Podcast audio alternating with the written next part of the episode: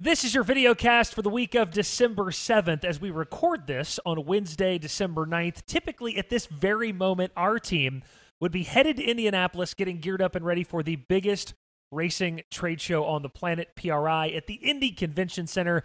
But correctly so, the PRI folks said, yeah, yeah, no go. This year, in the midst of all that's going on in the world in this second or third, I guess, surge in COVID cases, uh, they they called things off. So this group of thousands of racing fans and industry people would normally be descending on the Circle City right now. Instead, we are at home gearing up for what will will be our busiest Derek January and February ever. I am Michael Rigsby inside the DirtOnDirt.com and FloRacing Studios alongside D Suave Derek Kessinger, who I just mentioned. And Suave, I have to ask you, not counting the nightlife. Okay, this so this doesn't count you and the Dyers top rods guys getting drinks after the show. Not counting the nightlife, the bars, and the social socialization. What will you miss most about PRI, which you will not be attending for the first time in eight or nine years this year? Right. First and foremost, I'm going to go uh, Stephen A. Smith here. I'm growing very, very, very depressed. It's just, uh, yeah, it's one of the few things. I mean, I enjoy a lot of things, but it's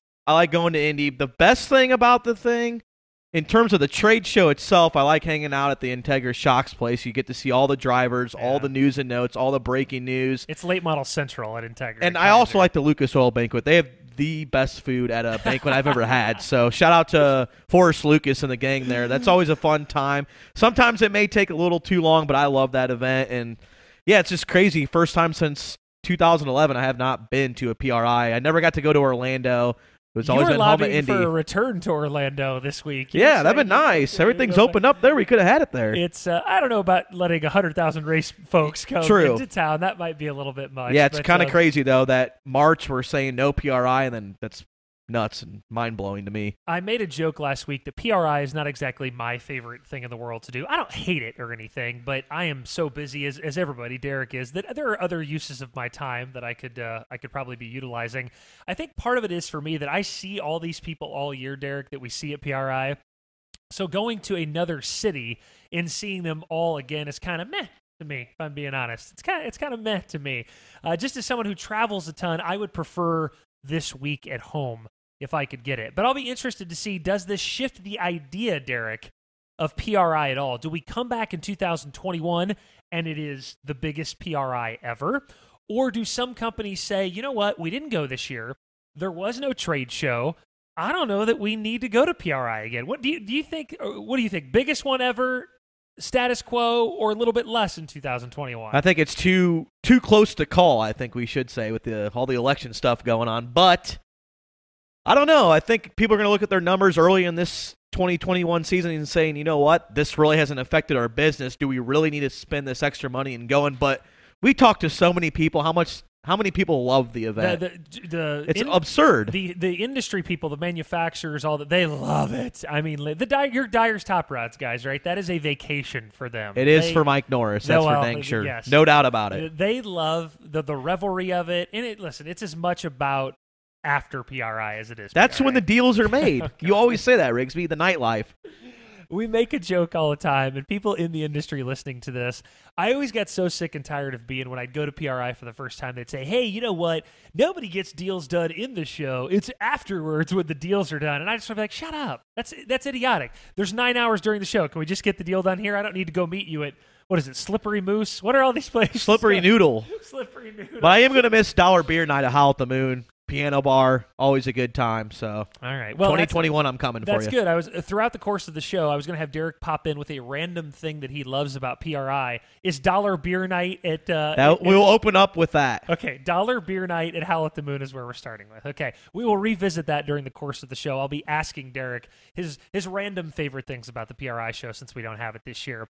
We did think the week of PRI though, our video cast would tackle top news items around the sport of dirt late model racing and also glance at the best silly season news. We discussed that a little bit with Ben Shelton and Kevin Kovac last week, but we didn't really draw it out. So today, our own Robert Holman and Dustin Jarrett will join us on the Integra Shocks and Springs hotline to do that in a few minutes. And also, Derek, big time guest today.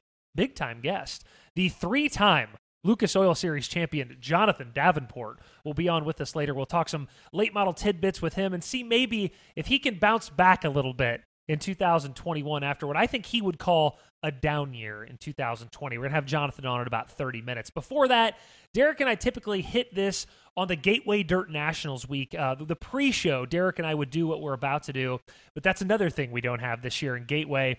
So he and I are going to start that now. The silly season moves. Derek, not a ton this year, right? Because just the way COVID shook out and people's businesses. It's far from silly. It's yeah, it's it's a mildly amusing season. We'll yes. call, we'll call it. Not that silly. All right, let's start first and foremost. I will give uh, what the silly season move is, and Derek will offer a little context on it. We got Darrell Lanigan first uh, Suave, was in that Barry Wright house car. We don't know who will be it. You see the mystery man. Guess who there on top? 50 uh, year old Darrell Lanigan, Derek, out of the Barry Wright house car, back to Rockets for the first time in a few years. Your thoughts on this? After eight years, the band is getting back together. They're going to be calling it the reunion tour. Mark Richards and Darrell Lanigan joining forces again.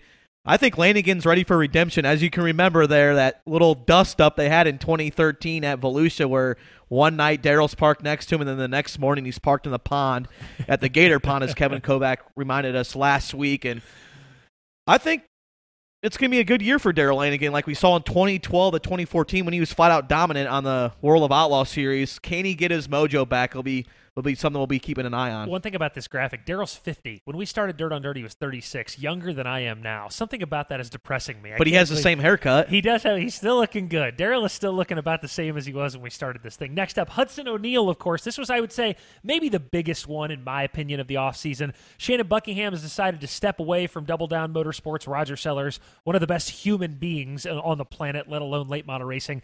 Hudson O'Neal. Roger wanted Derek, that young, vibrant, up on the wheel guy. Roger and Double Down has it in Hudson O'Neal. They'll run the Lucas Tour this and year. And remember, he lost his SSI motorsports ride two years ago, and after a whirlwind 2020 for Huddy, this is a big step for him. I love when these young drivers get another chance with the race team because they are the future, and I feel like they need to get, you know, get their toes in the water a little bit, as I some people say, and um yeah, he needs a big time bounce back year, and he only had one Lucas Oil win. He struggled in that Mastersbilt house car yeah. at the beginning of the year. In no, so in no disrespect to Shannon at all, Shannon Buckingham's a great guy, but I think Roger was looking for this groomable guy, right? The young guy, like when you draft a young quarterback, I wouldn't know anything about it being a Chicago Bears fan. Uh, you know a lot about it being a Green Bay Packers fan. He wanted that young guy he could mold, and maybe this is a 10 year relationship. I, I think, think, a key for him this year is who's going to be his crew help. I yeah, think right. Hudson O'Neal is going to need some big time crew up, and who knows, maybe he's going to get a good crew chief. But yeah, Hudson needs to bounce back, and this is a good opportunity for him to do it in 2021. Isn't all about the national tour, guys. Uh, Casey Roberts is out of that uh, Win Motorsports ride, uh, Dublin, Georgia. There, Derek Pearson, Lee Williams. I think there's a joke here about serial killers all having three names. I'm kidding, Pearson but they do all have three names. Uh, Pearson Lee Williams, the 24 year old from Dublin, his biggest victory, that $7,000 race at Modoc. Casey out, nearly 20 years younger. Pearson Lee William, Pearson Lee Williams in for Ricky, Robin, and Morgan win. Yeah, and he had a great year this year, Pearson Lee Williams. I thought he improved his speed throughout the 2020 season. And Casey Roberts, we haven't heard much about him here in the last few years. Of course, he was always a threat in the Southeast and kind of been lost in the shuffle here with Brandon Overton stepping up his game. So I think Casey Roberts is looking for redemption. I don't know though; it's going to be tough for him with that southeast. There's always some great drivers down there. I'll be interested to see if Brandon Overton does not run a tour this year.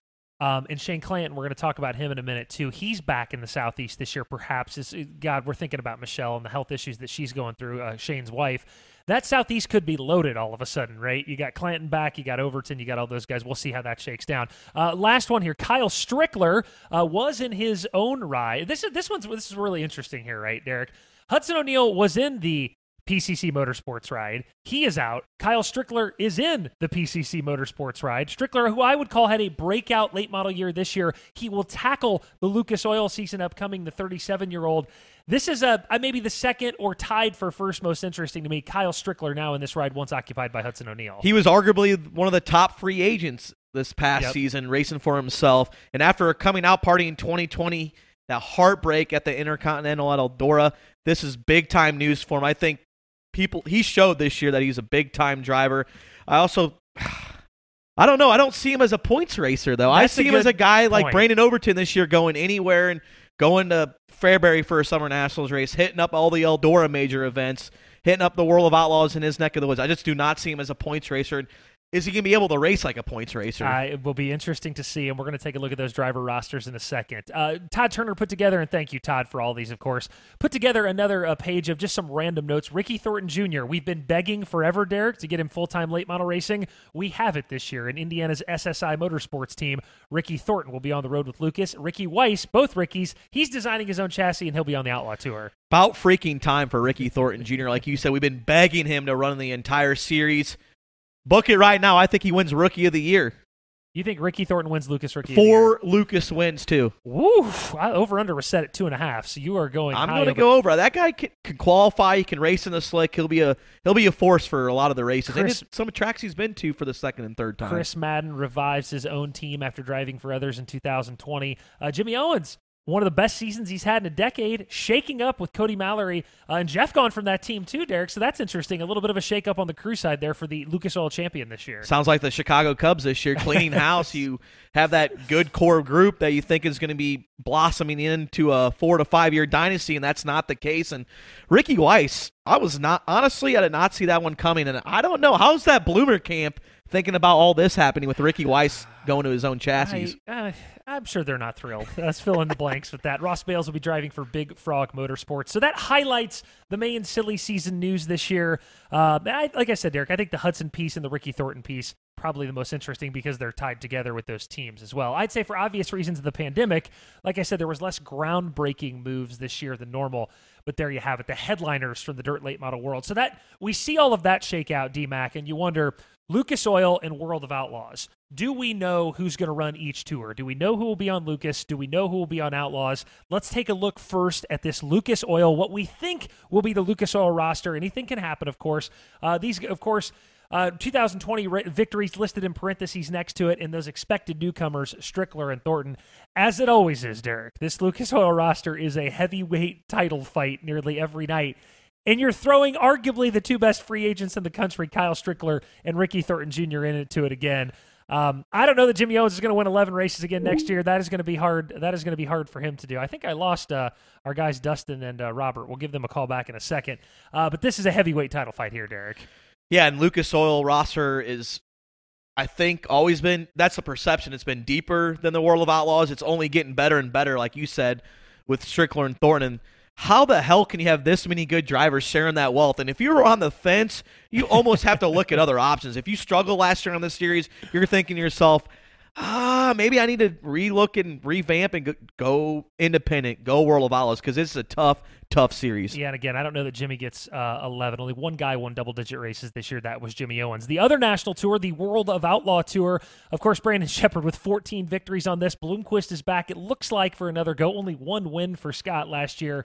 Um, expecting newcomers, Ross Bales, a possible rookie run for Ross, Ross Bales um, in that Big Frog Motorsports team. I want to highlight the undecideds. Shane Clanton and Brandon Overton are on this list. I know they're appearing with the World of Outlaws on this list. However, I right now I'm not sure. I think Shane could very likely stick with Lucas Oil as well. Again, his wife Michelle having some health issues. We're thinking about her. Brandon Overton after the season he had running an independent tour, I don't know that he goes outlaw racing either, Derek. I think the Outlaws could use both those guys to bolster this roster, though. I don't know that either one's going to join. And this is this is this undeciding just for this series or both series? Just for it's really undecided for both tours. That's why. That's it, what I thought. It happens to p- appear on the Outlaw yeah. Uh, page, but it's kind of undecided for both tours.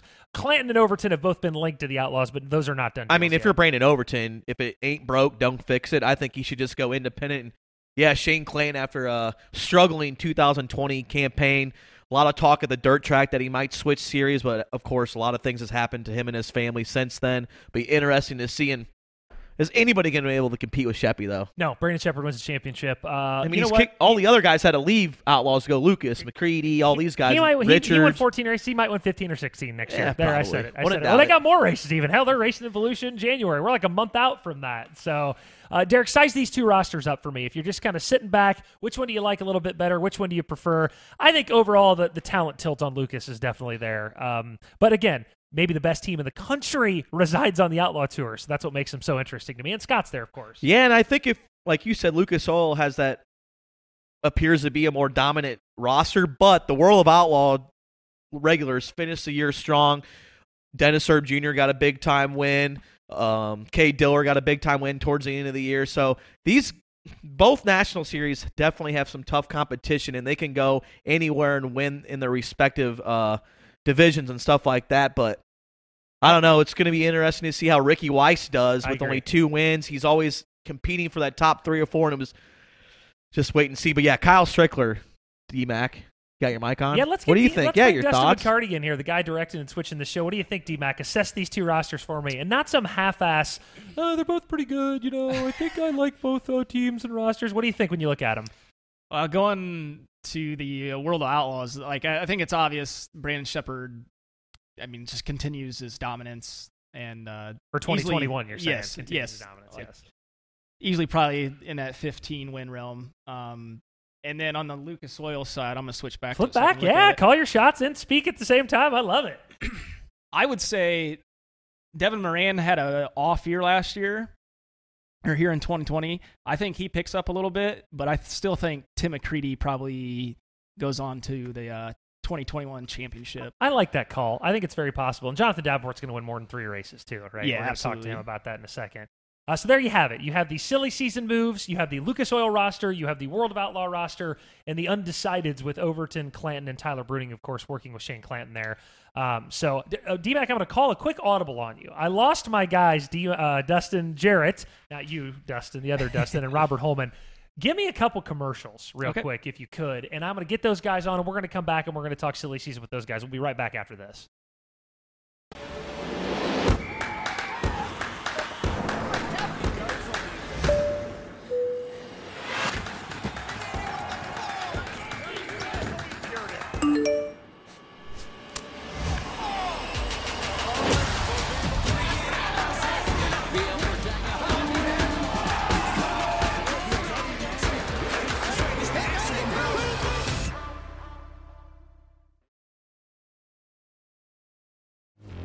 From our centrally located office in Dixon, Iowa, we can coordinate your services with speed and precision. Our on time and safety records are remarkable and illustrate why Hoker Trucking is regarded as one of the area's finest. Hoker Trucking LLC can give you a competitive advantage. Ensure that your freight is there on time, every time on the racetrack or on the road, we deliver.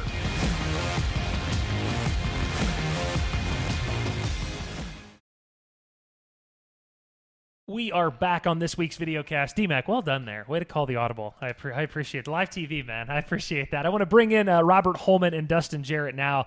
Guys, first with the rosters. Um, and I, I, think you guys were listening and you, you saw them on our communications channel who's running Lucas and who's running the Outlaws next year. I'll leave it open ended, DJ. When you hear the rosters, um, I want to know what you think. And when DJ, and just for the two of you guys, as we're going through this exercise, when one of them finishes, DJ, Robert, you pick up, and vice versa, or you can pick up from there. I don't need to cue you.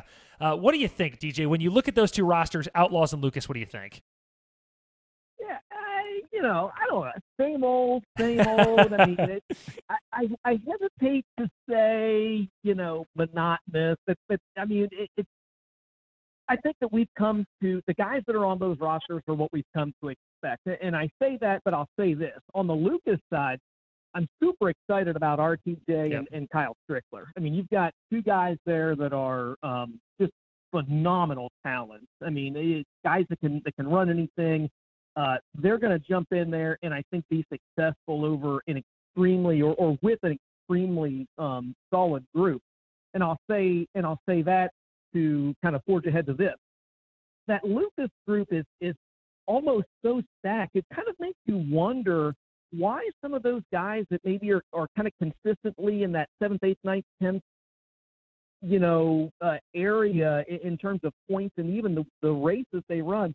You know, why don't maybe they slip over and, and run the Outlaws where maybe they've got a better chance at running in the top four or five? And that's certainly no disrespect to the Outlaws, but I think that anyone that looks at that Lucas roster, you know, they say some of those guys could go over to the outlaw side and, and run in the top five. Well, how do we know that, you know, if nobody actually goes and tries it, right? You know, uh, DJ, you're right. The addition of Strickler and, and Thornton there makes that Lucas deal crazy deep. I mean, it was already deep, and now it's just like crazy deep. you know that list. You know, And again, I think it, it's going to be wide open one more time. You know, uh, another year. I, I know that, you know, Jimmy Owens got off to a, a really hot. Uh, got really hot, really right at the right time this year, and kind of ran away with that title. But there just always seems to be a little more parity on the Lucas Oil, even as big as his lead was at the end of the year. There just seems to be more parity on the Lucas Oil side than the Outlaw side for some reason. You know, and going into 2020, I think that Owen, Tim McCreadie, and JD will again be the favorite title contenders with the possibility of maybe a Josh Richards getting in the mix there as well. Uh, but you know, until a guy like Tyler Erb or Devin Moran, one of these young guys, can prove they have the same consistency as those those top four, I think that the big four are just going to remain the same again. You know, in, in 2021. You know, on that outlaw side, I just again it goes back to depth. I just see a tour that's not quite as deep, and you know, there's Brandon Sheppard and there's everybody else, and I just don't see that changing anytime soon. Before we got to those rosters, guys, we got to the biggest off-season news, Robert. Which of those things, those those full screens that we laid out there, which were the which one jumped off the page to you the most, Robert? Well, you know, to me, what really grabbed me with with the info we had there in front of us was the Ricky Thornton Jr. news, uh, because this guy is so good. You know, last year he was so great running just a part-time late model schedule, or I should say this year, 2020. Uh, he he really made a believer out of me personally, and sometimes that's that's kind of hard to do. you are you are hard to like, win over. Uh, oh, you, that, you... that young guy, he'll never get the hang of it, you know. uh, but you know, keep in mind that he was still wheeling mods. He was still in stock cars. Uh, so to have the type of success that he had in 2020 with a limited schedule was really impressive. So I'm, I'm eager to see what happens when RTJ focuses even more on late models, and it, it could be trouble for some of those guys uh, in that Lucas deal. I, I, I tend to agree, to be honest with you. I, I think the Ricky Thornton Jr. news is probably the biggest uh, of anything that we've mentioned. And, and look, I, I'm a huge Ricky Thornton Jr. fan. All right, like you follow me on social media, I'm like, man, like you know, this this dude is is who some of our attention needs to be on. Like he's winning 40 plus races a year and doing it across multiple different disciplines and against just a a very diverse uh, uh, talent of of fields. The thing that I think is is going to be different for these guys in 2021 with with SSI is whereas in 2020 they were coming into some of these events with very fresh equipment. You know, they hadn't been on the road for weeks at a time or anything like that, and and that's not anything that is new to them. Obviously, when they travel the country with Hudson O'Neal. but to get back in that rhythm of being on the road all the time, I'm going to be eager to see if if that team is going to be able to continue to have success in 2021 that they had in 2020 when they were maybe hopping into these races. And I'll add as well, um, you know, is, is part of this you know, off-season moving and, and what stands out to me. The, the, the Kyle Strickler Hudson O'Neal thing, as you kind of talked about earlier, Michael, it jumps out at me as I don't want to say odd but unique. You know, Huddy is going from from uh, his girlfriend's parents' team down to Tennessee to run for Roger Sellers. Kyle Strickler is coming from the southeast, from North Carolina, up to Indiana to run CCC. So that's going to be an interesting uh, transition, I think, for both of those drivers. Um, I, I think that they both have the skill and they both have the maturity to uh, not just make it last, but to run well. But I'm going to be eager to see exactly how well they're able to do both on the circuit and, and how and how well they're going to be able to do in making the transition to maybe these different locations and different teams. Guys, I'm going to ask this question, and I only want brutal honesty. Do we, do you, does anyone other than Derek Kessinger and Mike Norris miss the PRI trade show at all? Uh, DJ, I'll start with you. Does anyone miss PRI? Yes or no? I, I I miss it a little bit. I mean, I, I look, I miss the pop up Christmas bar that you and I went to last year. I, you know, it, here's my thing: is that you know, I, I in all honesty, um, we get so busy at the racetrack sometimes and, and get so wrapped up in conversations with drivers or just with one person that, that we don't get an opportunity probably to talk to everyone that we need to talk to. That that is the one thing that I miss is that, that it was a place that everyone gathered. And it you know, you and I always joke, it's really funny because we we go to this giant trade show and we almost have to pretend that we haven't just seen these folks two weeks prior, right? And we're not going to see them, you know, a week later at Gateway or or at the Wild West Shootout or whatever else. But uh, as a whole, I mean, you know, probably not. There are small facets about it and, and little things about just getting everyone together that I do miss. So, uh, you know, DJ, I miss the thought of going to PRI. I don't necessarily miss going Uh. to PRI at all. You know, it always Well seems said. like, oh, PRI, it's really cool. And, you know, in the first time or second time around, that's great. Uh, But after a while, you're like, oh, PRI. And last year, I know that I, I got out there as quick as I could on Saturday. And part of it with for me is it interferes with, you know, high school basketball season, which is right now, I've got a senior, you know, in high school, and it's, I kind of want to watch him play and stuff. And last year, I got out of PRI um, as quick as I could. I, I just like raced home from in, Indianapolis to uh, Tennessee. It took me about six hours. I walked in the gym right as the boys' game was starting, and uh, you know, and I I'm able to see us get a win, and I'm able to see my son knock down a couple free throws that sealed a, a really close game there with about 10 or 12 seconds left. And and of course, you know, I just I don't I hate to miss those moments.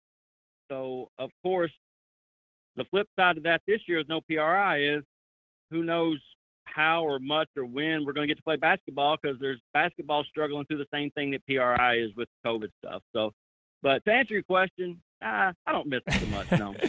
DJ, I asked Ben. That's by the way, I had a girlfriend tell me one time, or one of my buddies said, "Do you think she's in love with you?" And I said, "She's entertaining the idea of loving me." That reminded me of your answer, Robert. I'm entertaining the idea of going. Uh, Derek, you've got a question, I believe. Sorry, go ahead. Yeah, this year 2020 has been crazy, guys, and it seems like the last few years there's been more dynamite bombshell announcements. Why you think this year there hasn't been like that big marquee one? It's just kind of a couple little ones, you should say. I'll let you go first, DJ. Uh, you know, that's a good question. I think that I think that a lot of it is just because in 2020 we we've never really got our footing, Yeah, um, and, and that and that comes in so many different ways. And so you know, some of these these teams that maybe we're thinking about uh, going a different direction or switching fours or getting a different driver or whatever else, they're looking back on 20 and 20 on 2020 and saying, well, if this hadn't happened, you know, maybe we would have done better. Or maybe, you know, we, we lost a little bit because, you know, we ran seat weeks twice and those aren't good tracks or whatever else. So I, I'm going to quote unquote blame some of it on 2020 and just the year that it was. But uh, again, I, look, we, we all love like shakeups and silly season rumors and who's going where and, and things like that. But in the same sense, to be completely honest with you, a little bit of stability is not, not necessarily a bad thing either. Yeah, I, I agree with you, DJ, about the, the crazy year that it's been. It ha- has some effects for sure. Uh, but you know, another thing, if you look at it, these big moves they kind of go in cycles.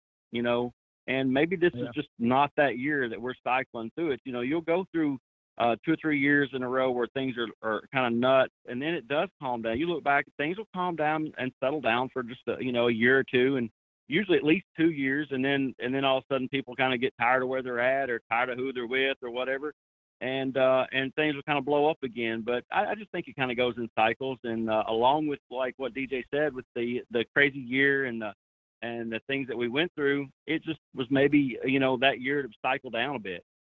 DJ, I asked Ben and Kevin last week, but I, I was so good. I want to ask you too. Give me your best rumor that you're hearing right now. Uh, and Robert, you go after Dustin, but DJ, you first. Best rumor you're hearing about late model racing. I'm hearing that, uh, that that Michael Rigsby is just exhausted and wants to step away from it all and is going to retire this That's year. not a rumor. That's a fact every year for the last decade, and here I am still. So, uh, I full, look full disclosure. I've not had an opportunity to listen to last week's video cast yet or to watch it, so I, I hope I'm not stepping on toes. But one I keep hearing that is coming up, and I think you've heard this too. Um, and it sounds like it's got maybe some wheels to it. Is a possible expansion of the Summer Nationals to I, I- don't know what. Uh, I mean, I've I've heard you know 40 plus races. I've heard two different um, segments. You know, maybe a three or four week stretch. You know, right after uh, the Dream, and then maybe a, a week or two break, and then maybe another three or four week stretch. Um, it, it seems like it's it's got some legs, uh, and I've got mixed emotions about that. If indeed it is true, I mean, in one sense, you know, I, it's obviously it's great for the drivers. It gives everyone an opportunity to see, you know, more summer nationals. It gives the drivers an opportunity to race more, et cetera, et cetera. Uh, but in the same sense, you know, our sport seems to be very good at taking something that is good and driving it into the ground to a point where it's not good anymore. And and I don't want to see that happen with anything in our sport, but especially something as beloved as the Summer Nationals. So uh, if indeed that is the case and it is going to expand and we're going to go to two segments or 40 plus races or whatever else, uh, you know, I, I, do put trust in Sam Driggers and, and that group to um, twist it or spin it in a sense that it, it isn't, you know, so exhausting and overwhelming that people just get tired of it. And Robert, before you answer, are you willing to go with me on the eight week long journey? The rumor coming out. Me and you, Robert. That'd be fun, buddy. Oh God. Well, honestly, uh, yes, I'm in with you, but uh, I hope that DJ is so wrong. I really do. Uh, but uh, I really do. But but yeah, I'm in let's let's gas her up and go. Robert, what's your best rumor, bud? Oh wow, you know, guys, it's really been such a quiet off season so far that I haven't really heard much of anything, and I hate to, to be that guy, but I can offer uh, this though for for you, Michael, specifically with uh, five former Kentucky players on the New York Knicks roster. oh, uh, there's a rumble. There's a rumble that Calipari could bolt to the NBA, but I really, really think that's kind of unfounded right now. So and I know as Duke fans, I know that that you and Suave that would make you guys really happy. We listen, but, Kentucky uh, and Duke I, both stink like right say, now. you know, I know that's not earth-shattering dirt late model news, but uh, so I'll just have to keep reading Kovac's columns to, to get the latest. what I'll have to do. Uh, guys, the announcement was made this past week that we will have dirt late models on Bristol again. It'll happen for the first time in, uh, I guess, 20 years because 2001 was the last time. It's a week before the NASCAR show. Uh, it will be an unsanctioned race. We're not sure on purse yet or days or any of that kind of stuff. Um, for reference, it's on top of Atomic and Brownstown weekend for Lucas Oil late models in March. There's also Ultimates racing that weekend, and Ray Cook has some races in the Southeast that weekend. I'm just offering some context around how busy late March is now. Uh, uh, Robert, I really want your reaction first, especially as a guy that's uh, been in and around that Tennessee area much of his life. Uh, dirt on Bristol again.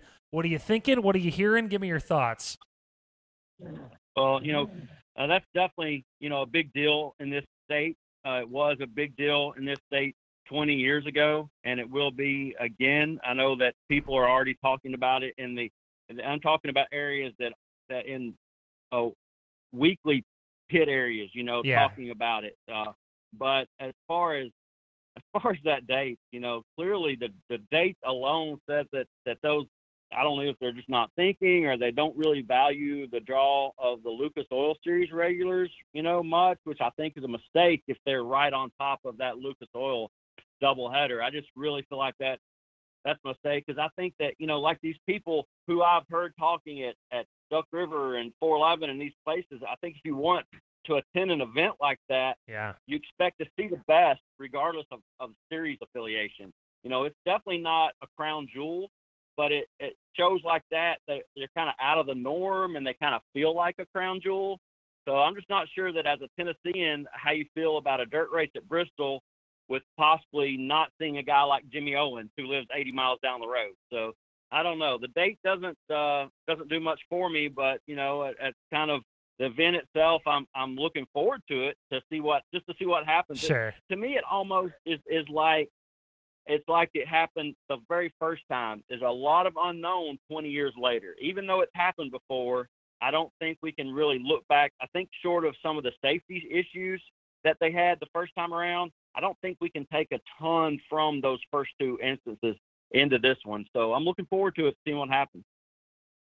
I, I completely agree with with Robert on a lot of the things that uh, uh, that he said there. I mean, it's um, it's it's intriguing the the date for a couple different reasons. Uh, you know, he mentioned you know being on top of Lucas's weekend there in in mid March, and I mean, look, we beggars can't be choosers in racing, right? There's only so many weekends throughout the year, and, and we race every damn weekend out of the year now. So I mean, that plus, uh, I mean, you know, we, we can't just pick and choose when NASCAR is going to run at Bristol, so we got to work around that. But uh, it, it, it's almost like the timing of it is just a tick off in a lot of different ways. You know, with with Lucas running and and um, you know those Eastern Tennessee tracks have done probably as well of a job as anybody in the country in working together. You know, I mean that that group of 411 and Smoky Mountain and those guys, you know, Mitch and and Roger, all those folks do a wonderful job in in meeting regularly and having conference calls and working together to making sure their schedules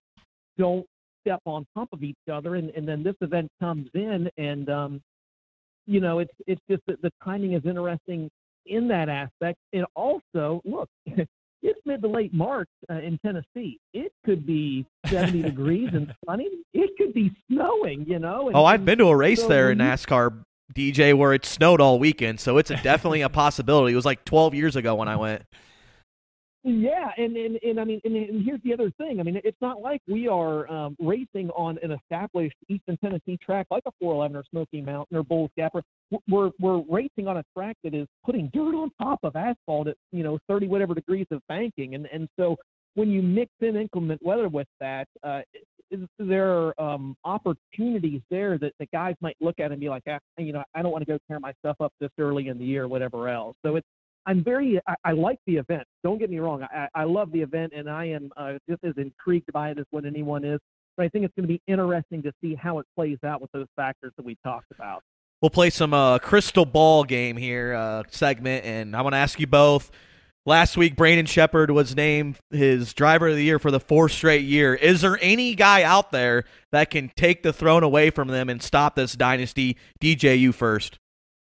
Uh, yeah, I mean, I yeah, there's there's plenty. I mean, that that team is just so good. I mean, it's it's hard, but I mean, look, in my opinion, it was pretty close this year. I mean, you've got him. Brandon Overton was obviously phenomenal. Jimmy Owens, Jonathan Davenport is is just uh, you know a, a couple races and and a couple miscues away from from having a, a year that was not quote unquote off for him. Right? I mean, he can get rolling at any time. So yeah, there are certainly guys out there. Um, that team is, is so darn good. They're going to be right in the mix uh, again. But I think there are three or four or five other guys out there that, that are um, equally as good, teams that are equally as good, and then have a, a legitimate chance to, to go out and, and be uh, driver of, of the year.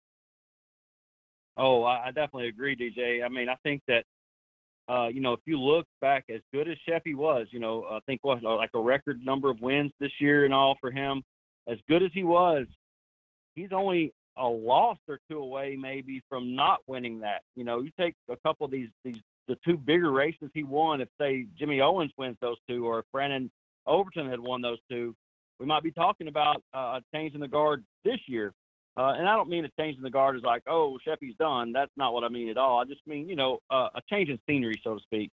Uh, so, but yeah, I definitely feel like that there there are teams that that can compete. Um, it's just uh, like you said, that's a well-oiled machine, and they uh, are on kill every single time they unload. So it's going to be tough for anybody to do. last few things, guys. I want to make these a little more quick hitter. Um, p- pick up the pace a little bit here at the end as we start to roll into Jonathan Davenport. Uh, last set of questions. Who is next year's Brandon Overton? DJ, you first.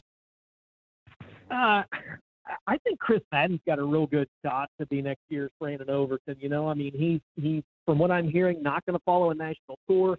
He really seems to have settled here in, into his own team. Uh, he continues to do what Chris Madden does, and that's to rack up these five-figure wins in, in the Southeast and beyond. Come into some of these bigger events with fresh equipment. I think Chris Madden could easily have a 20-plus win season. That's a, a really good pick, DJ. Really good pick. uh, so thanks for that. Uh, you know, you know, obviously Overton's got huge shoes to, to fill there. I mean, I don't know. Is it wrong to say that Overton could be the next Overton? I That's possible. but, uh, uh, you know, in, in in regards to his success at least. But you know, if I gotta pick somebody other than uh, Madden, I'll lean towards a guy like Zack Dohm or maybe even Brian Shirley, guys who just played uh, the ability to get red hot in their home region, who also fare really well when they step out uh, and stretch their legs a little bit. Obviously, uh, I don't think next year, 2021, is going to be normal, uh, full normal. Uh, the virus isn't going anywhere on January 1st. How normal is it going to be when we get to March, April, May? Is it going to be normal, Robert? Is it going to be somewhat back to what we think a normal late model season is, or what do you think? Uh, you know, I'm I'm a skeptic. I really am. I don't think we're going to be back to normal by March. Um, I think maybe midsummer, maybe we will be. Um, I'm hoping. Uh, I really think there are parts of the country where people will continue on as as if nothing's happened at all. You know, kind of like 2020, like like where I'm from here in rural Tennessee, Middle Tennessee, uh, some of these other southern states. Then I think there will be areas of our country where the local governments will kind of be the determining factor of, of what we do. And uh, and so I just think that it's gonna gonna take a while to get fully back to normal, and I'll be shocked if we're back to normal by March. I, I completely agree, Robert. And I, I hate say that. I just uh, I think the handwriting is on the wall in a few different areas. I, if we're being honest, I think that, that dirt track racing probably get, get it under the radar a little bit in 2020. You know, because uh, uh, I'm like you guys, man. Uh, you know, we all saw these events, you know, where people were shoulder to shoulder and rear end to rear end, and I think that we're just a few photos, viral photos away of people, um, you know, uh, shutting down races. I hate to say that. I hope it doesn't happen, but I, I really am truly unfortunate. I think that it could be mid-year at best, and then you start to wonder, I mean, is is the, the 2021 version of the dirt late model dream going to be in jeopardy too? I think we all hope not, but these are things that obviously we have to start thinking about. Uh, final question, DJ, start with you. Let's fast forward December 9th, 2021. What are we talking about on this video cast, Dustin? Uh, I'm talking about how exhausted I am. you always talk about that in December on this video cast. Uh, yeah, but it, but it's true. You know, I, I literally had someone I had someone text me today, and, and they said, uh, "Well, you're you're just you're just a full time announcer, right?" oh so God! Like, like annou- announcing is yeah, announcing is literally like two percent of what I do. But I I do I, I think that we are I say it tongue in cheek, but I think we as an industry are going to have more conversations 12 months from now about how exhausted we are because of what we just talked about. Because look, we all know that at least the first part of 2021 is going to be probably very similar to what we saw in 2020 with um, moving dates and with some events getting canceled and with some limited capacity and, and things shifting. And so uh, that takes a toll on, on, everyone. It takes a toll on us. It takes especially a toll on drivers, on promoters, on fans, on on those uh, inside the industry. So uh, I really and truly think they're going to be having the same conversation. I hope that we're having conversations though about how finally, you know, somewhere in in that late spring, early summer time frame that we were able to get back to normal somewhat. Oh man, ab- absolutely! You hit the nail on the head, DJ, with your last sentence there. You know, I'm, I think we're finally going to be talking 12 months from now about getting that we're back 100% back to normal, and I hope it happens sooner. And that's what we're talking about, obviously. Uh, I think we're going to talk about the fact that late, uh, midsummer, late summer, we ha- we were able to have more crown jewels uh, in 2021 than we did this year. Uh, and I hope, you know, I hope we're, I'm going to say it, I hope we're previewing the PRI show, uh, uh, and and obviously maybe the Gateway Dirt Nationals too. So you know, and if that's the case, if we're able to have those two shows, you know, in December, um, then 2021 will, will certainly be better than than 2020 for sure. DJ and Robert, thank you guys so much. Excellent insight. It was 30 solid minutes with you guys. Um, I really appreciate it. And uh, DJ, I know you're uh, finish up. Be safe on y- your trip that you're on. And uh, Robert, uh, good luck with high school basketball this year. I know it's going to be a battle all year. Thanks, guys. All right. Thanks, guys. Yeah. Thanks, guys. Derek, I want to hit another PRI thing before we get Jonathan on. What's another PRI thing that you love? Actually, I was thinking one thing I'm not a fan of is the food there at this trade show. It is so bad, and, and their lines are huge. But other thing I'll miss, I know Mom misses it, is Cadillac Ranch. Uh, Mom, one of the, I think it was like the epicenter of dirt late model racing. Everybody went there. It was half country bar, half hip hop bar. It closed down a couple years ago, but that was always a good sentimental place for us because it was one of the original nightlife things. But yeah, the food there, that's one thing I will not miss from PRI. Uh, the, the, the things were what you miss, not what you don't miss. But I agree, the food sucks actually. So, uh, Baum Chevy Buick, by the way, does not suck. It is Central Illinois' number one dealer and has been family owned since 1928. It's almost 100 years. I'm not just saying this; they are the nicest people, and I mean that in the car and truck game that I've ever met. Hit their website now and check out their amazing deals. And keep in mind, if you buy a truck from Baum, B A U M, ChevyBuick.com, or in person at Baum, a lifetime subscription. Derek, free for the rest of your life if you buy a car or any kind of vehicle at Baum, new or used. Check them out at baumchevybuick.com. We will be back with Jonathan Davenport after this quick set of commercial breaks. The three time Lucas Oil champ will be back with us after this. When you start with the strongest American steel, apply the smartest techniques. Let artesian quality craftsmen do the work. What you end up with is just built better than anything else you can get.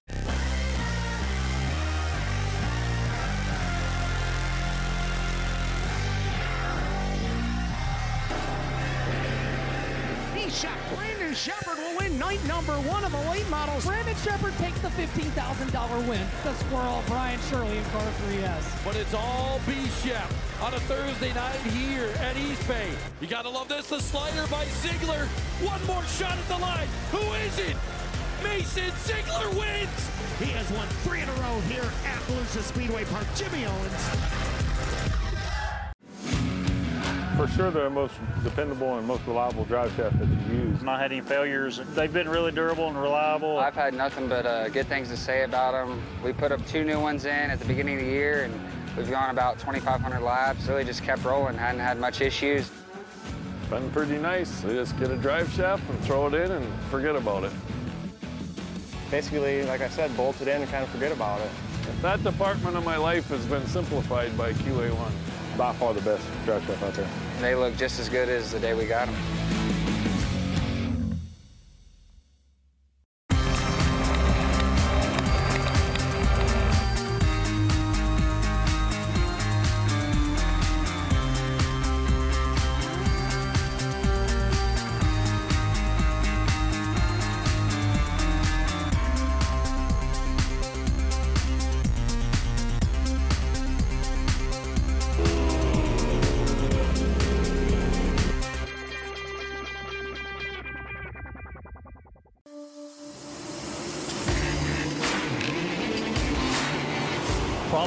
Best product on the market. I mean, we've had zero failures. We've never had a failure. Great people to work with, got the best Heims on the market.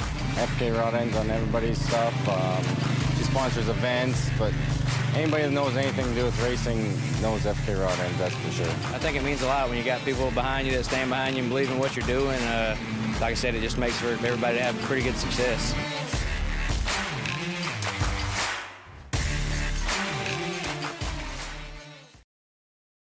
We are back inside the Dirt on Dirt and FloRacing studios. Derek Kessinger and Michael Rigsby.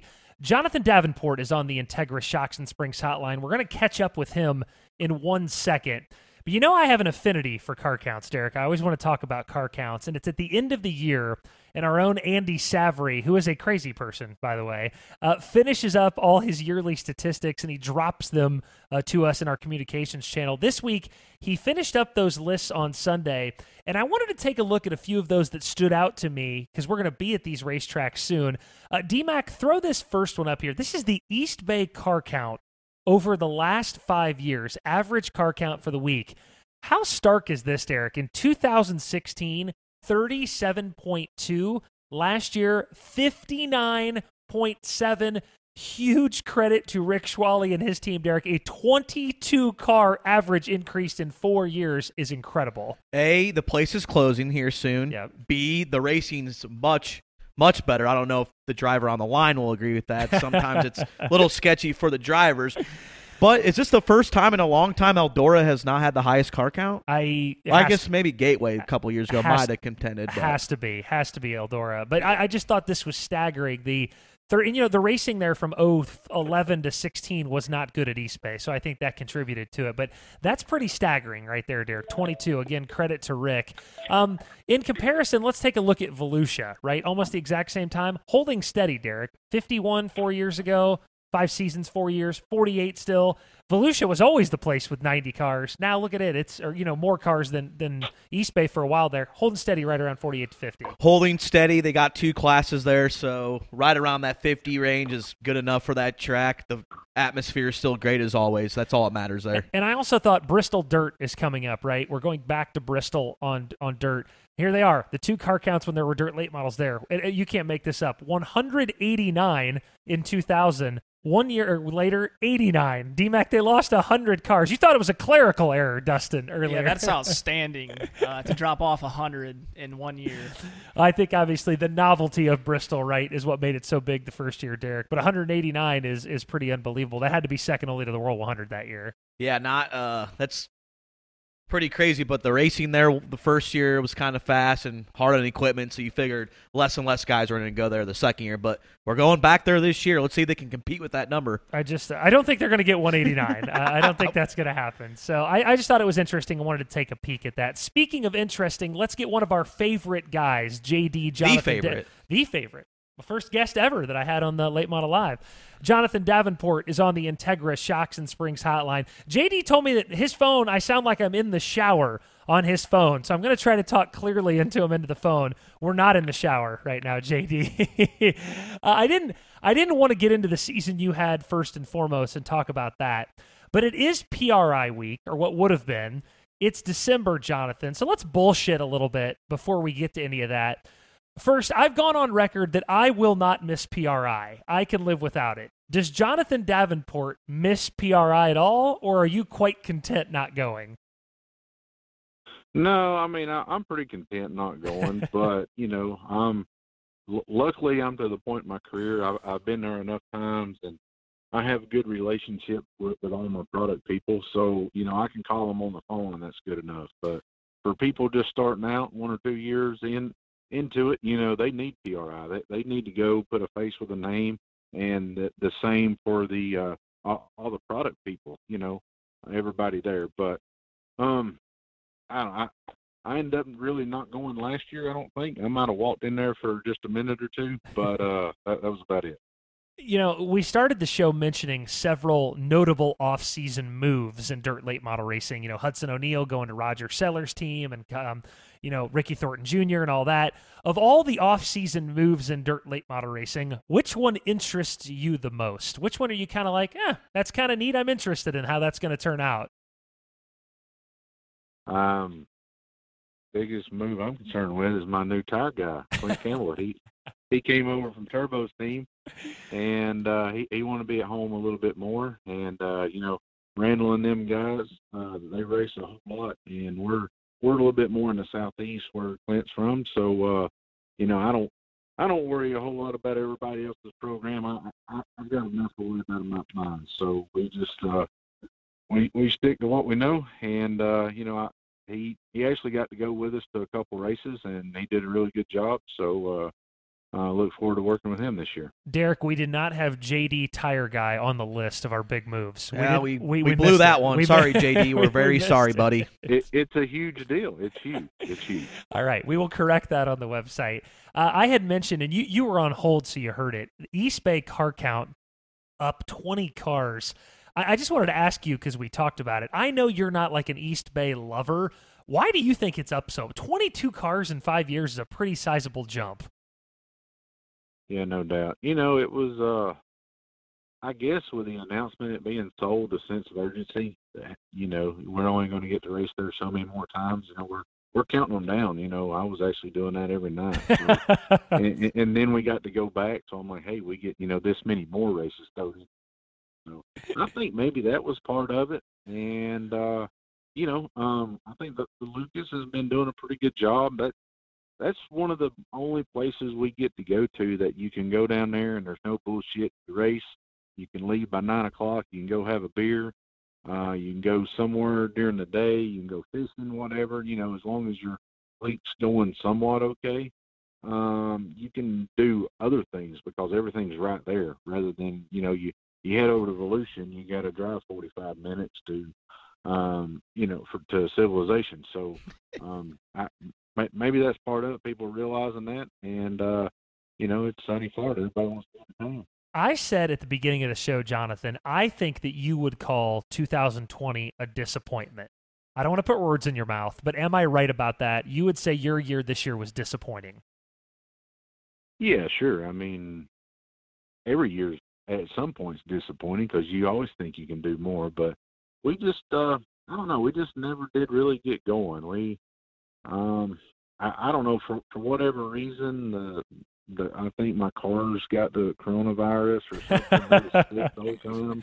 I don't I don't know what the hell was going on, but we just never could really hit on anything. And once once we did, it would it would only last for a night or two, and then we was back chasing our tail again. So um, we've changed a few things up for 2021, and um, we're going to come out fresh and uh, ready to go. One way I look at it for you, though, is you know, you had three guys who had historic performances Sheppard, Owens, and Overton all won 20 plus races.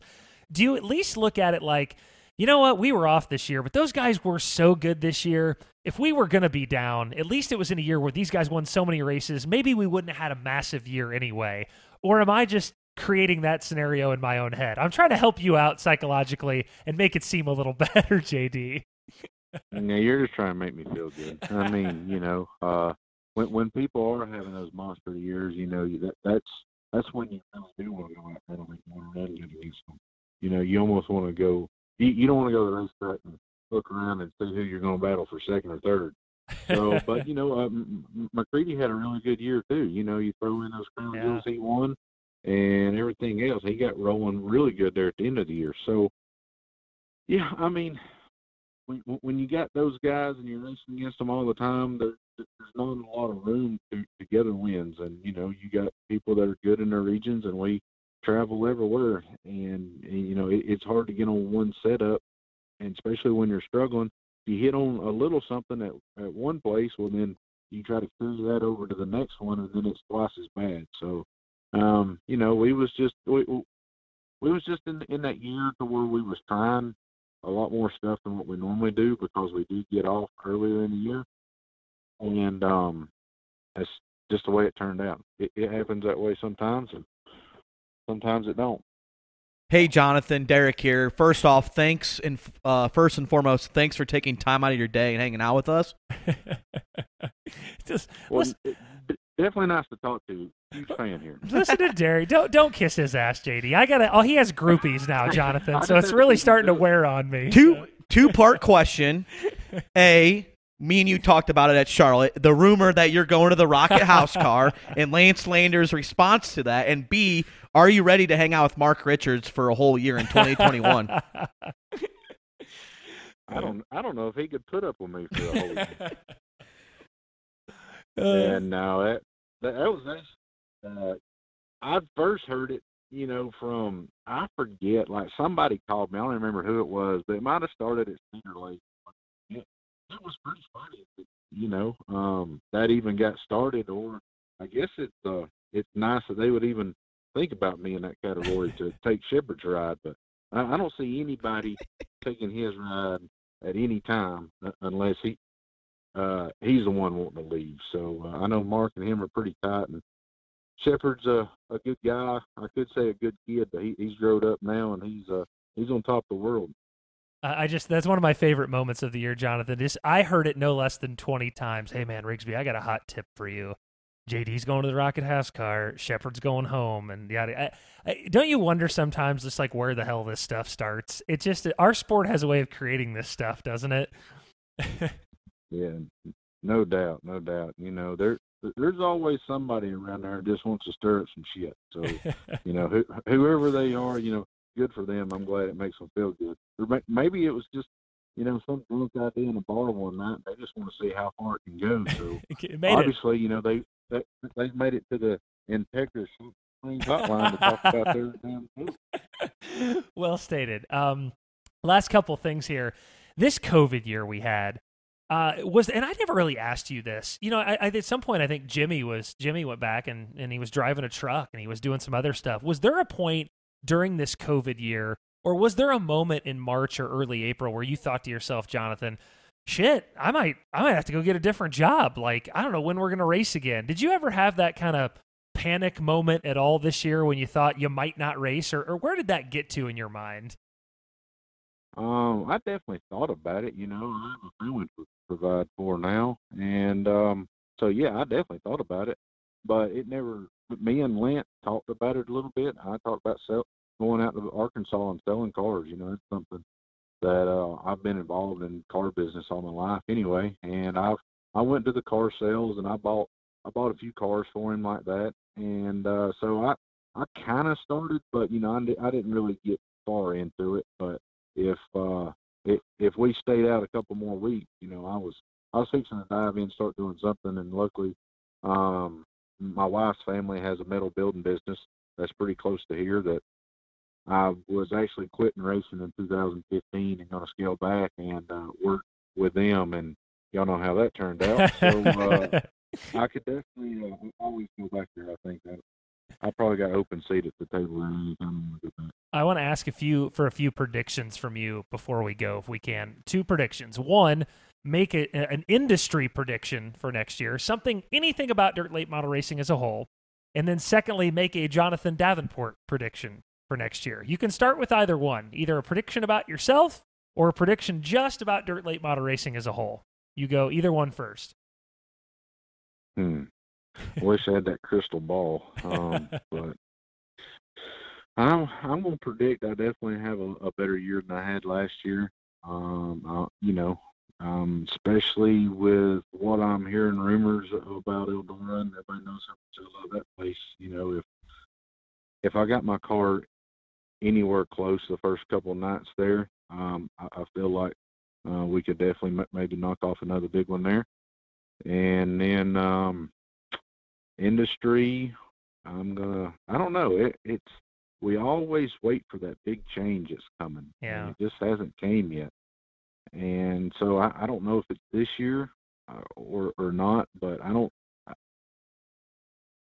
I don't see a whole lot of stuff changing industry wise this year because we're just we're we're almost going to get back in routine to where we was two years ago because 2020 was so crazy, and now that the the industry is picking back up and the parts suppliers are behind and things like that. So I I think we're going to be working more towards getting ready for 2021 and actually, you know, changing the sport. I got a prediction for you, JD. 15, 17, 19, World 100 winner. 21, you could maybe possibly be, the rumor is there could be two World 100s on an odd year. So maybe you could uh, double up on your win total for the World 100 and catch Billy Moyer. You never know. well, I tell you what, if that happens, I I may not leave that place until Wednesday. he just stays. That'd be perfect. Uh, that's that. I can't believe nobody mentioned the double Eldora rumor. Right, Eldora's sort of been flaunting it on social media a ton, and uh, I've asked all my reporters, "Give me a good rumor, Jonathan," and no one's mentioned that yet. I think we're all hearing that, right? Maybe double dreams and double worlds. I don't think it's been decided yet, but can you imagine Jonathan winning? Two hundred thousand dollar paychecks in forty eight hours, or one hundred twenty five thousand dollar paychecks, or two globes in forty eight hours would be pretty wild, wouldn't it?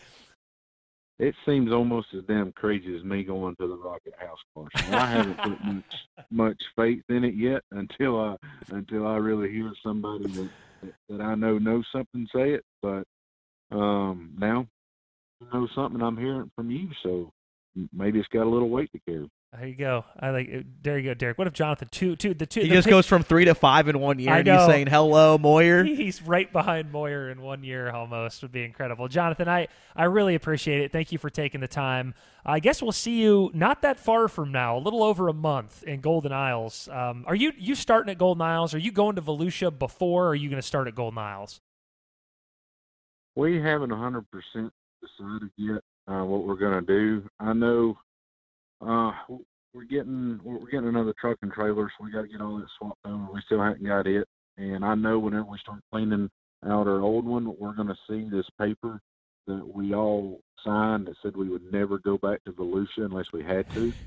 um, that we signed, we all signed last year, so we're probably going to find that. But uh, I might persuade the guys to go. Who who knows? But um, just thanks for having me on. I got to say thanks to uh, Nutrient Ag Solutions as always, and Spartan Mowers, ASC Warranty, Um, Longhorn chassis, uh, definitely Cornet and Clements Racing Engines, who's retired, and we may uh, have a little something extra for you next year. It, it's going to be uh, pretty fun. All right. Jonathan, thanks so much, man. Merry Christmas if I don't catch you before. Tell Rachel and Blaine we said hello. Thanks, bud. All right. Merry Christmas. Happy New Year to y'all. Yeah, thanks.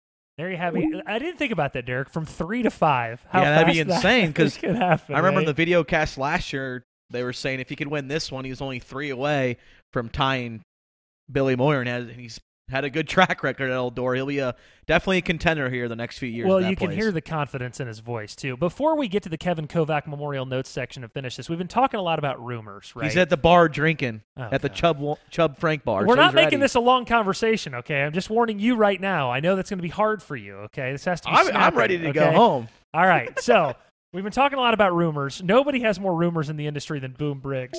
So I'm telling you, call- 2020 out of how many rumors he gave me, he was pretty accurate on like 95 percent. Well, he knows. There's no doubt about He's that. He's the mayor. You hear me dialing right now. These aren't rumors. These are boomers. Boom Briggs. We're going to get him on the Integra Shocks and Springs hotline real quick.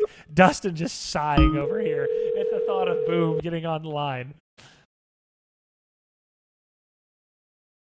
Yes, sir. Hi, is this noted dirt late model competitor Boom Briggs? Yes, Derek. That- whoa, Oh, that hurts my- yes. this was Rigsby. That hurts my feelings, Boom. That hurts. Oh, well, Derek's the one texting me, so. Hello, Michael. How have you been? I'm doing good, Boom. We're coming from Jonathan Davenport, just got off the line. We are live on the air with you right now. We're recording for the video cast. I told Derek, I said, Okay. You're going to want to talk to Boom all day. This has got to be a short conversation because we can't talk to I'm- Boom I'm all good day. with that. I'm Okay. busy. Okay, you're busy. So we've been talking rumors all day. I want to know one or two great rumors out there that Boom Briggs has heard. What do you got for us? You know what? That's a tough one because I was in Florida for two or three weeks. I've been home for about 10 days. I'm going back Friday. Um, I guess different rumors on who's running what series. I've heard of just slight, but I really haven't talked to that many people. Derek, are you buying this? I, I don't. I don't buy. I, I'm not buying it from Boom. right now. He's being he's being I don't know Politically correct Yes, right he's online. It's unreal. Boom. You got I something be- for being us. be- I really have not talked to that many people. It's been uh, well, how's T Mac been? Yeah, T, keep, give us a, give us that wellness check on T Mac. How's he doing? T Mac. Uh, oh, T Mac's all right. He's going testing next week. Uh, I think he needs to get out of his house a little bit. You know, he's been kind of. He lives in New York and Yeah, cooped up. cooped up. Yeah, I figured that out last week when I flew into New York. That won't happen again because that state of New York is. You get off an airplane in New York and they want you to fill out paperwork where you've been. So You can't tell he's him, been Boom. cooped up a little. Yeah, yeah. I, like I said, I'm on a one-way ticket and I live in Pennsylvania, so I'm not filling that paperwork out. But no, he's good. I mean, he's uh, I think he's he's really anxious for next year. He's got a lot of good things. They're going to go testing next week. So no, I talked to him today. He's, he's pretty upbeat actually. Can you give me one before we let you go? Just give me maybe one thing, one nugget. Boom. It doesn't have to be earth shattering. Just something to give the people whet their appetites a little bit. Hmm. I'm telling you, dude, it's tough because, uh, well, I can give you a. No, I don't want to say a rumor, but I can tell you something that Sure. Darrell fished with me for two weeks, and he puts his own bait on now, takes his own fish off, can cast as good as me. Darrell is an official official bass fisherman now. Derek, is that accept? We're gonna have to let. We're gonna have to be acceptable with that, I guess. I'll let that go. But how excited are you now that you were te- teammates a little bit with the Barry Wright, and then you kind of separated a little bit, but now you're back at it both with XR ones. You guys can feed off some speed secrets with each other. Yeah, you know, I'd like a little credit for that, you know, but whatever. Did I you get any care. commission? Well, listen, I'm the one that switched first, and everybody forgets that. But you know, listen, we're Shane and Ch- Chubb and Shane have been full court around here. I mean, I already had a brand new car done before we went to Charlotte. The car I've been racing, which is a good car, they stripped it nothing. It's going back together. I got fresh motors, new truck and trailer. I've got a new kid coming. Uh, You're gonna be a dad. Your 4th. wife. Your wife's having a baby. I got a kid coming to help Shane. Oh, sorry, I'm God. Go, I'm going at this year harder than I've ever went at it. All right, Derek. There you I have it. called it last week, Boom. I said There you're you going to have it, win a national. I said you're going to win a And Derek's national coming to touring race. Weeks, I found out, Michael. He is. He's coming to Speed Weeks early, and he's going to hang out with you. Please keep him alive. I need him for the 40. Uh, I will keep him alive, but please send the credit card because I don't think I should have to pay for Derek because he can't go to Phoenix. Well, he, I need him in Florida. I can't. He can't do both. He's only one man. Boom. He is only one man, but he's a good man. He's my friend. Uh, You're my friend. So, all right, boom. Good. Good. hey, I appreciate you guys. Listen, I appreciate you guys calling. You've been. I watch every day. Uh, guys are doing a hell of a job. Keep it up. We love you, boom. Bye. I love you guys too. See ya. the Boomer Hour. It was it, it was a little flat. I needed a little more from Boom, but he he everyone tells him everything. He's got to be careful. That was a test, and he passed it. Yes, passed. exactly. And he he's ready to go go full boat this year, Rigsby. Well, we'll see. And I I said it last week. National touring win. Okay. Let's go. Uh, Kevin Kovac Memorial Notes section. Let's get to it. Uh, this is Casey Roberts. We talked about him earlier. Casey Roberts doesn't know exactly what he's doing next year, but he did, Derek, start a new job in November. He's working on the set of Spider Man 3. As part of his job, Casey makes sure that the vehicles in the movie are running correctly, the vehicles they used. It's being filmed at the Pinewood Studios in Fayetteville, Georgia. He even gets to hang out and see Tom Holland, Spider Man himself, regularly, Derek. Casey Roberts rubbing elbows with our Hollywood Tom. Holland's a good Spider-Man, but he ain't my Spider-Man. Well, Tobey Maguire, Spider Man. Yes. Obviously. Yeah, him and his company are working on on set there, and that's once in a lifetime opportunity, especially how much Marvel has expanded over the years. Tom Holland, great actor, great series. Uh, that'll be a fun time for him. The Hooker Trucking Series schedule is out. I, what I noticed about it, they have four three race weekends. Uh, something those guys in that area up there in the upper Midwest know that they love. 12 races make up half of those. The 12 races of those four three race weekends make up half. One of them, Derek, the three race weekend, less than 80 miles between the between the three tracks. I've been lobbying Sam Driggers for this years to get back to the Farmer City Fairbury. 80 miles, three tracks. I love that. I think it's incredible. Yeah, less traveling for the crews, fancying playing a race weekend. I agree with you. Those things need to happen more and more. Maybe we'll see that in the future, but I don't know. I like the idea. some more tracks opening. Bloomsburg, Blo- take two. Bloomsburg Fairgrounds in Pennsylvania. They currently have a half mile horse track. They're constructing a three eighths mile dirt track.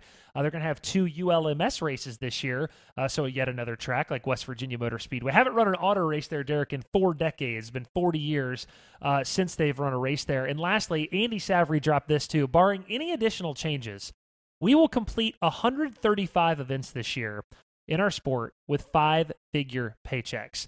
Last year was 149, an all time high. 2018 before that was the all time high at 140.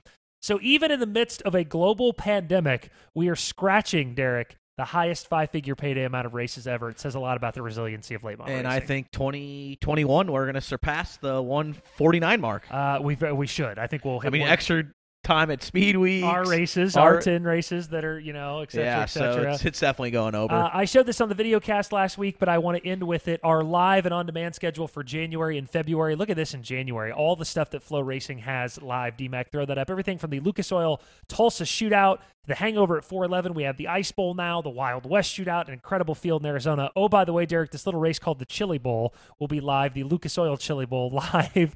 Uh, all the preliminary events leading up to the A main on Flow Racing. Mods at East Bay, the Wild Wings shootout, incredible 410 race out west. All Star Sprints at Screven, Cabin Fever at Boyd's. February, pretty busy for us on the live front, too. All Star Sprints, more at East Bay, ASCS Sprints out west. Lincoln, Derek, Lincoln starts in February.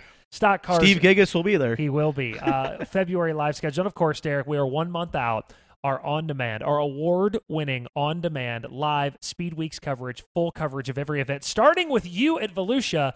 Ben and I will not join you until Golden Isles because we'll still be in Arizona. Speed Weeks coverage on demand, Derek, begins um, begins there. I leave in 35 days for that, You by the way. in 35 days. On Monday, Derek has his awesome piece called That Happened This Year that comes out on December 14th. I will have a Rigsby report I'm looking forward to with Rick Eckert. Scrub. Scrub next week on the 16th, and the best of coverage continues. And Derek, one more Suave Talk with Turbo before Christmas, or we're, we're good before Christmas now, I think. I think right? we're going to do one right before he heads off to Arizona. Arizona, He's okay. going all the way from Arizona straight to Speed Weeks. He's one of the few guys doing that. Suave. He'll have 30 races in before before Valentine's Day, which has never been done in dirt late model racing before. So He's gonna Uh, be super trucking uh, cross ten with me in turn. I 10 all the way from Phoenix all the way to Jacksonville, Florida. That is hard to believe. What is it? uh, 40 hours? How many hours is it? do uh. I think it's like thirty six. God. Wheel. Yeah. Well, good luck, guys, obviously. uh, for Derek Kessinger, Michael Rigsby, Dustin McCarty, uh, JD, and everybody we had on the line, thanks so much, guys. That's our last video cast before the holidays. I'll have a Rigsby report, more best of content, and uh, we'll have some surprises for you along the way, too, in the next couple weeks. Thanks, everybody, for tuning in.